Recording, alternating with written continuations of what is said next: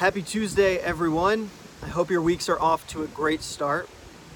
This week, I want to talk about a question that I studied at the Hadar Institute a few weeks ago with my friend Lainey Solomon.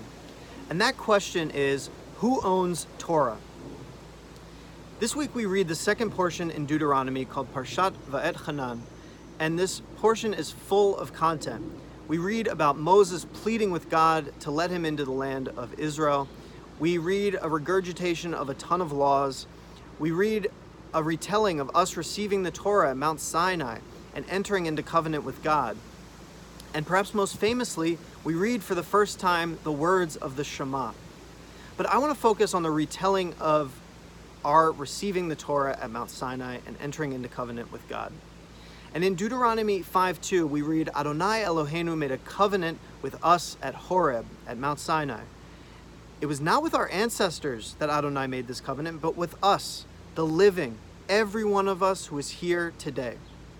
On this verse, the 14th century philosopher and rabbi Gersonides taught that every generation must think that the Torah was given directly to them.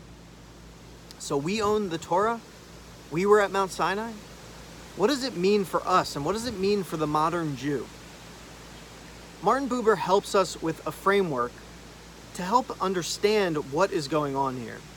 And he writes that creation is the origin, redemption the goal. But revelation is not a fixed, dated point poised between the two. The revelation at Mount Sinai is not this midpoint itself, but the perceiving of it. And such perception is possible at any time.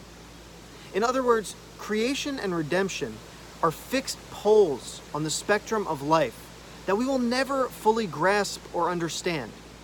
Revelation, however, is somewhere in between and completely up to us to perceive it. It isn't about how much you know.